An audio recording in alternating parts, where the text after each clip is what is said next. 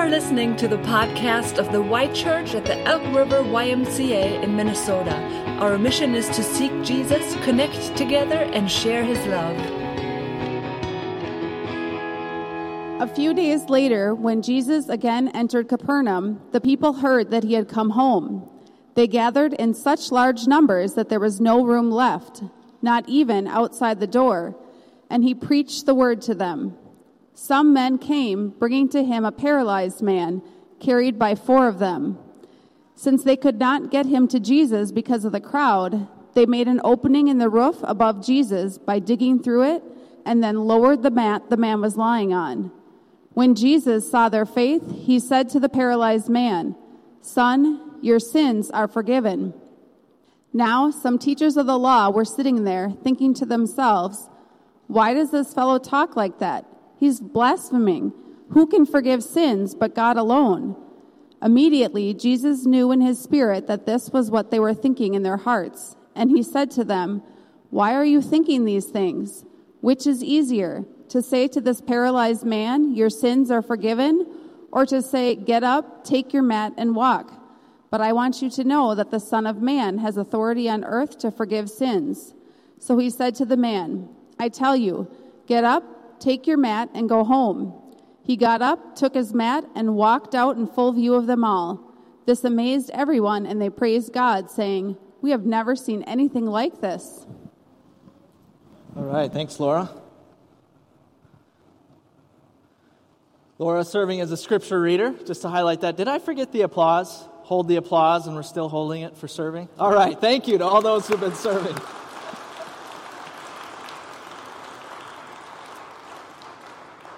Well, I hope you were able to get outside. It, what a different day out there. But yesterday, did you get outside and enjoy the sneak peek of summer? 90 degrees on May 1st. It was May 1st of 2005 that Esther and I were moving to Minnesota for the summer. It was still in our first year of marriage. She'd never lived here before. And as the plane is descending on May 1st, there's snow outside pelting the windows of the airplane. So you never know what you're going to get in May in Minnesota. But spring is well underway this season, and things are growing outside yards and gardens, trees and plants. And I hope you enjoyed our table question, had a chance to go around and hear what's a favorite thing to plant and see grow. I want to share with you a new favorite that we have at our house since this last year. It's a plum tree, a toka plum, or it's called the bubblegum plum. We planted it last year in memory of Esther's brother. So we've just loved watching this thing spring to life this year. But you know, my favorite thing to see grow is actually faith. And that's not a pastor answer to that question. I mean it for real, just me to you. My favorite thing to see grow is faith. You know, faith isn't a collector's item that you either have or you don't, but faith is something that grows like a tree or a plant or a flower. Faith can bud and blossom and bear fruit, or it can wilt or struggle or wither. Either way, we recognize that faith is dynamic and real and a growing faith, a growing relationship with Jesus is the best thing on earth that you could ever have. So today we're going to talk about faith, forgiveness, and healing, and we're going to learn from Jesus, our King. We're still early on in the Gospel of Mark as we've began the study. We had a couple weeks in chapter 1, and now we're starting into chapter 2. Our plan for the summer is to study this gospel but by necessity of time, we're going to have to skip over portions of the text. And so, my hope is that in between Sundays, on your own, in your own Bible reading, in your Y group, that you'll be able to cover what we miss. And so, for instance, we missed the story in chapter 1 about Jesus' first visit to Capernaum and also the healing of Peter's mother in law. And then after that, it said in chapter 1 that Jesus went out into Galilee, so that's the region that is this northern part of Israel. And there was a story of a healing of a man with leprosy. And those were all things that we had to pass over in our study, and yet we should have them in view as we begin now chapter 2, because that's why it says in verse 1 a few days later, when Jesus again entered Capernaum, he's coming back, the people heard that he had come home. Now it's interesting that Capernaum is called Jesus' home, when in fact he had grown up where? He was born in Bethlehem, but then where was he raised? In Nazareth, about 20 miles to the west. But now Jesus begins his public ministry in the last three years of his life, and he makes Capernaum his home base. And so, if you're able to join us for that Holy Land trip next spring, we're going to visit Capernaum and take a boat out onto the Sea of Galilee on day four of our itinerary there. Capernaum was an important city on the shore of Lake Galilee. It was an economic hub for the region, lots of fishing and ag and other light industry. It was just off the major east west trade route. It was a military outpost for the Romans.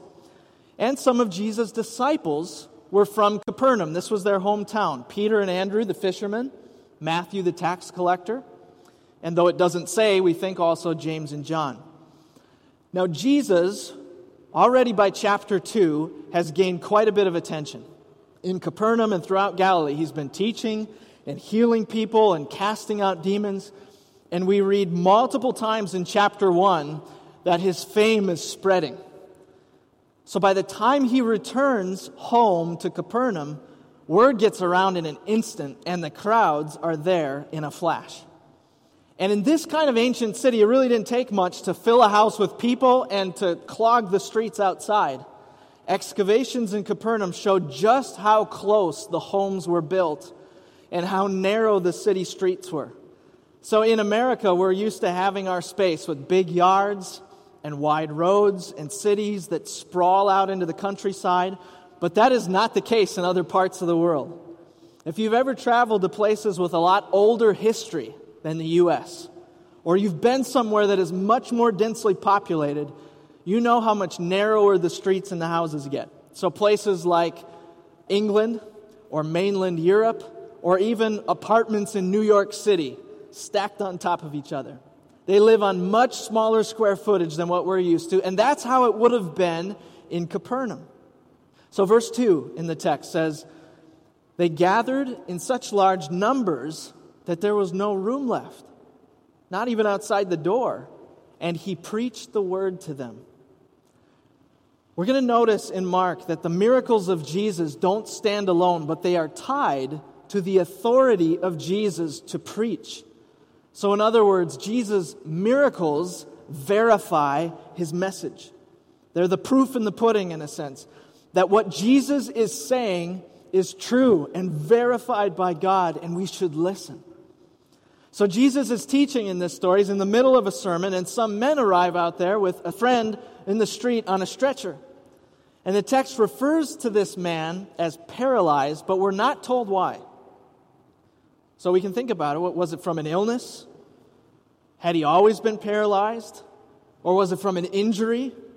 It doesn't say, but it's clear that this man is significantly disabled and unable to get to Jesus on his own. So that's where his friends come in. And yet it's so crowded that they can't get in to see Jesus either. This is almost hard for us to imagine now in this last year where we've grown so accustomed to social distancing and being six feet apart. But think back to how it was, and you would be at something like the state fair, or you would be in a packed concert venue, or a, a subway in a, in a major city, or a stadium. I remember as a kid trying to get out of the Metrodome after a Twins game. Think about what that was like, because that was the scene in Capernaum when they heard that Jesus was in town. And there was no way these friends were going to get their friend in to see Jesus. Until and here I just picture it, you know, in like a, a cartoon, the, the light bulb goes off. You can just imagine one of these four friends, you know, in frustration, they're trying to get their friend in through the crowd, and all of a sudden, the light bulb goes off as they're looking up at the house. Houses in Capernaum in Israel at that time looked quite a bit different than what you and I are used to. Comparatively, they would have been much smaller, single story houses with a flat roof so different than ours with the pitch on it. In fact, the roof functioned really like another room to the house. So it had a staircase leading up on the outside of the house to get there. And then they would use the roof as a place for work, drying laundry, a place for prayer, or even on a hot night to sleep. So to get up there, all these friends had to do was not get in through that crowded house, but they just had to go around the outside to the staircase. Now, once they were up there, that's when things got really interesting. Literally, the Greek says, and I've changed it here for us in the text, they unroofed the roof.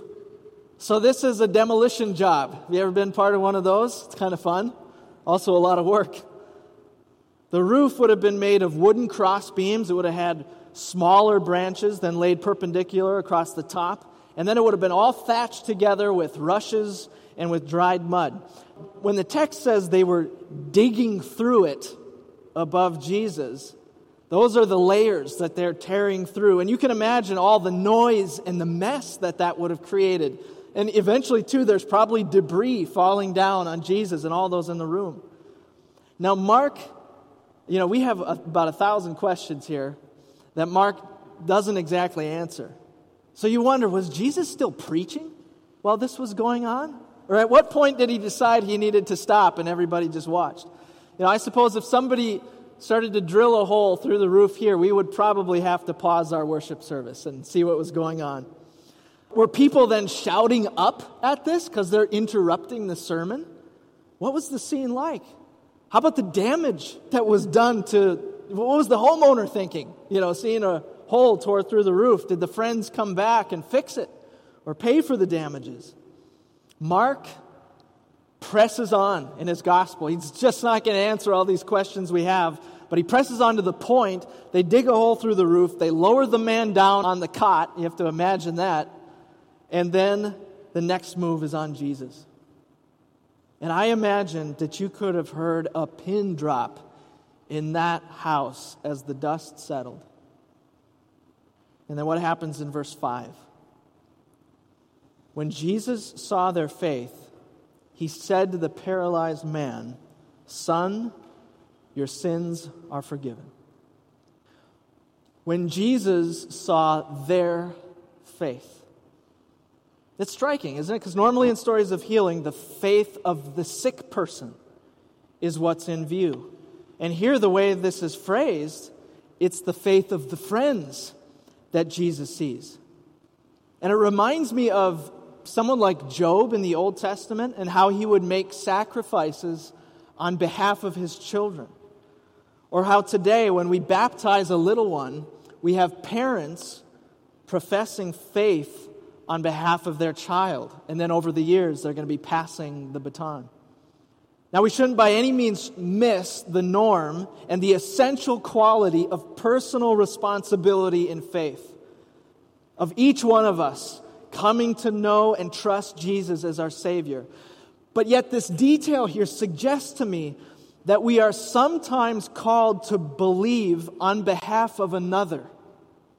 That somehow in the mysteries of God, there is something to this. That there is something that Jesus can see when we exercise a kind of intercessory faith. And so, some of you this morning are here and you have a non Christian spouse. And so, I'd ask you, what does it look like to contend in faith for them?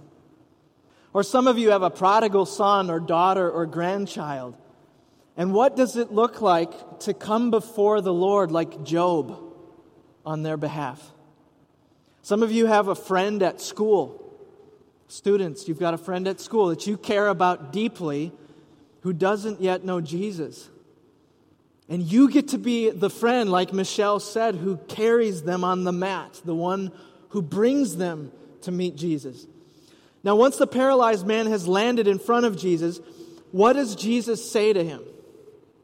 The first thing he says is teknon, is what it says, child, or here it's rendered son. Now, it's not a common way to address somebody who is not in your actual family. Not common at all. In fact, Jesus only uses it one other time, and that's in Mark 10 24, where he says it to the disciples. And so, what does that tell us? It says this is significant that he uses this word in this moment, and we can assume that he's done so for a reason. And I think it was to reassure this man This man who is paralyzed, who probably wears that condition with a lot of shame, especially in their culture, and a man who has just come through the roof and stopped the sermon. Do you think he was nervous? Do you think he was a little self conscious? I think so. And so Jesus says, first word, child, my son. And then, your sins are forgiven. Now that should catch our attention too, shouldn't it? The man is paralyzed. He has clearly been brought to Jesus to be healed, right? To be healed of his paralysis. But Jesus gives him something that he is not even asking for. It'd be like if you went to DQ for an ice cream, but they brought out to you a flaming creme brulee or something super fancy. You'd think to yourself, I, I thought I ordered a blizzard. What's this doing here? And yet, here we see Jesus knowing what we need far more than what we think we need. And I want to ask you this morning, for each of us, just to think on this what do you and I think that we need these days? What is at the top of your list? What is it where you're thinking, if I just had this, you fill in the blank, then my life would be in order? Now, certainly God cares about the this that is at the top of our mind. He does, and He invites us to bring that to Him in prayer. But sometimes God surprises us with answers to prayer that we aren't even praying yet. This is why Jesus teaches us in the Lord's Prayer to pray, Thy will be done. Lord, I'm praying, but, but ultimately, Thy will be done. And it's what Jesus models for us in the Garden of Gethsemane when He says, My Father, this is right before the cross, take this cup from me, and yet may your will be done. Apparently, the paralyzed man was in need of something that he wasn't asking for, at least not that we see, and that was the forgiveness of his sins. This is a unique story in the Gospels because it links physical illness with the forgiveness of sins. Now, for us, this combination raises a whole bunch of questions, and yet in Jesus' day, they would not have been as caught off guard by it. They would have naturally considered these things together. Sometimes you're reading in the Old Testament and you're not even sure if the passage is talking more about physical healing or about forgiveness or both. And sometimes we get ourselves into trouble when we make hard, fast rules about the way things are, either one way or another. Either never correlating illness and sin, not even allowing for it, or relating them so clearly and so callously that we're like modern day Pharisees. That's the either or. The better way is to simply read our Bibles and to let God's word speak for itself. And here is how the Bible answers this question that sometimes physical illness is related to spiritual illness, and sometimes, oftentimes, it is not. The Bible gives us both. So, first, let me give us two examples of where they're linked. I'm just going to give two of many examples. I think of Psalm 41, where David says, Have mercy on me, Lord, heal me, for I have sinned against you. They're linked. We also think of in the New Testament, John 5, the healing of the pool of Bethesda. And Jesus goes and finds that man afterwards. And what does he says? This is John 5 14. He says, See, you are well again. Stop sinning, or something worse may happen to you. They're linked. And there has to be room in our theology for that. It's who God says He is. On the other hand, let's look at the other scenario. Job's friends try to make this link. And so, what do they say to Job? They say, Job, you're suffering and your body is covered in sores because of some sin in your life. But God rebukes Job's friends in Job 42 and he says, You have not spoken what is right of me, as my servant Job has. Another example now in the New Testament Jesus corrects his disciples about the man born blind in John chapter 9. He rebukes them and corrects them. And even the premier missionary of the church, the Apostle Paul, suffered from a thorn in the flesh that was not the result of sin in his life, nor was it healed in that instance. There is not a one to one automatic correlation of illness and sin, of cause and effect. In fact, in the stories of Jesus healing people, he doesn't normally talk about forgiveness. So that's what sets this one apart. This is the exception, which tells us that in this case, Jesus has reason to do so. That reason is not given to us, it's not stated. But it is a pretty safe bet that the paralyzed man looking up at Jesus knew exactly what Jesus was talking about when he said right off the bat to him, Son, your sins are forgiven. Now, into the story come the teachers of the law. These are the religious experts of their day. They loved how important they were, they loved the power that they had over people's lives, the prestige that they carried. And here's what they did this is their job they were the interpreters of the Old Testament law, the first five books of the Bible. They were the ones who told people how to be properly religious. But here was the trouble they had run away with this and come up with all kinds of their own interpretations and added all kinds of their own rules. To the number, they had come up with 613 religious rules for you to be properly religious. So, where the law is given to us and gives instruction and boundary to our life and relationship with God, the teachers of the law come along and they, in a sense, build fences around fences around fences until pretty soon you can't even see God anymore because of all the rules that they've stacked up around him. The text says, verse 6 Now some teachers of the law were sitting there thinking to themselves. And what a contrast that is, isn't it? To the faith of the four friends. Their faith was active. You see the difference? Their faith put them in motion. They got up on the roof. They tore it open. They got their friend to Jesus. But look at what the teachers of the law do. They were just sitting there, watching from a distance, sneering and skeptical. And they thought to themselves, they weren't even saying out loud, they're thinking, he's blaspheming. Who can forgive sins but God alone? The accusation of blasphemy sounds a little foreign to us. That's probably not in your Monday to Friday vocab. But it was very familiar in Judaism. To commit blasphemy, this big word, was simply to claim to do something that only God can do. In this case, to forgive sins.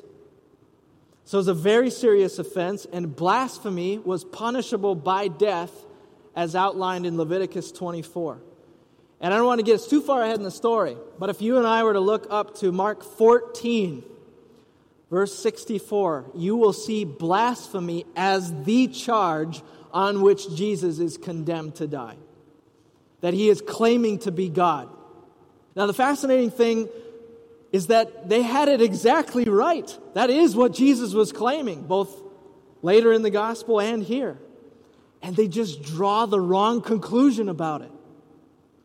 And look, as I said, they don't even need to say anything. We see in verse 8 immediately, Jesus knew in his spirit that this is what they were thinking in their hearts, which, by the way, is also only something that God can do. And Jesus confronts them on it. And I'm just going to share this in a paraphrase fashion. He says, Why are you thinking these things? What is easier? What's easier to say, Your sins are forgiven, or to say, Get up, take your mat, and walk? Now, what's the answer to that rhetorical question that he's asking? The easier thing to say is to make the claim that you have just forgiven sins because there's no visible proof whether it's happened or not. The harder thing meaning the one where we're going to instantly see it, is the healing and walking of a paralyzed man.